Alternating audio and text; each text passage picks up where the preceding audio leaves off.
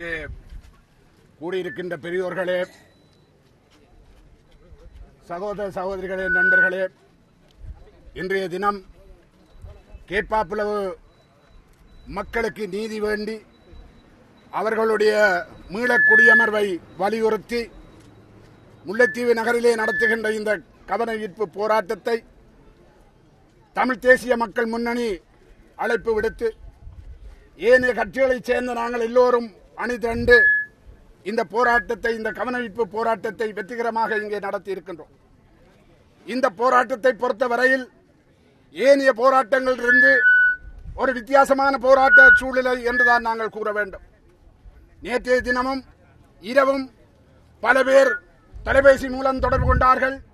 இன்றைக்கு இந்த போராட்டம் முல்லைத்தீவிலே நடைபெறுமா? நடைபெற அனுமதிக்கப்படுமா? இதனால் பெரிய அபாயங்கள் வருமே என்றெல்லாம் கூறினார்கள்.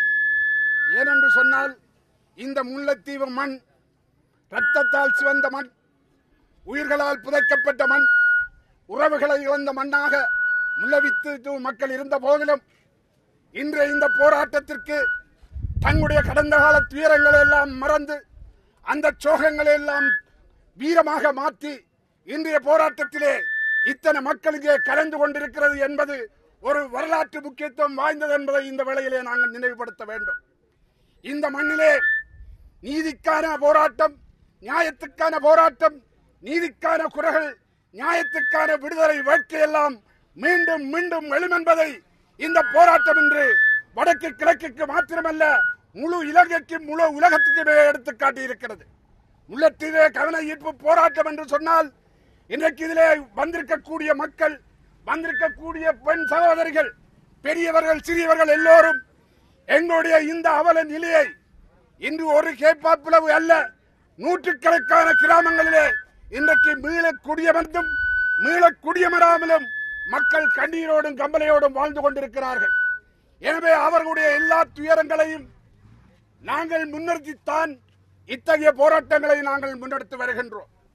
இந்த இடத்திலே கஜேந்திரகுமார் பொன்னம்பலம் அவர்கள் கூறியது போல சர்வதேசத்தை பற்றியும் அவர்களுடைய அக்கறை இனங்களை பற்றியும் அவர்கள் ஏன் எங்களுக்காக அழுகிறார்கள் என்பதை பற்றியும் எங்களுடைய மக்கள் மெல்ல மெல்லமாக அறிந்து கொள்ள உணர்ந்து கொள்ள தலைப்பட்டிருக்கிறார்கள் அவர் கூறிய ஒரு விடயத்தை நான் வளர்த்தி கூற விரும்புகின்றேன்.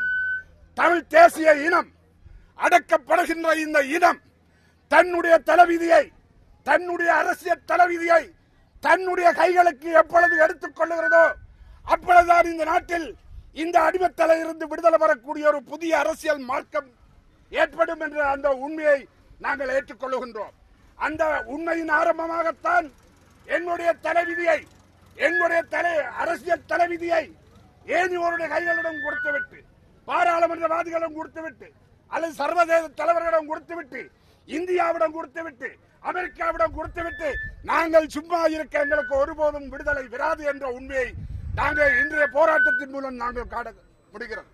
எனவேதான் இளைஞர்களே பெரியோர்களே இந்த நாட்டுத்தான் என்னுடைய வாழ்வு. இந்த நாட்டுத்தான் என்னுடைய சாவு.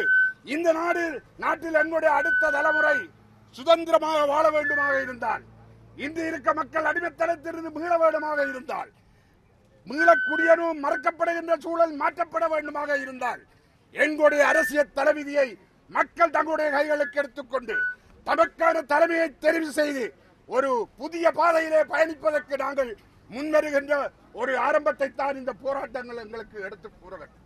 எனவேதான் இந்த முல்லைத்தீவிலே இன்றைக்கு கடலுக்கு மீனவர்கள் செல்ல முடியாது. அவருடைய தொழில் இடங்கள் பறிக்கப்பட்டிருக்கிறது. அவர்களுடைய வாழ்விடங்கள் சிதைக்கப்பட்டிருக்கிறது. ஆக்கிரமிப்புகள் நடந்து கொண்டிருக்கிறது. திட்டமிட்ட குடியேற்றங்களுக்கான அத்திவாரங்கள் இடப்பட்டுக் கொண்டிருக்கிறது. எனவேதான் முல்லைத்தீவு தமிழ் மக்களை பொறுத்தவரை வடக்கு கிழக்கை பொறுத்தவரை ஒரு முக்கியமான பிரதேசம் என்பதை நாங்கள் மறந்துவிடக் கூடாது.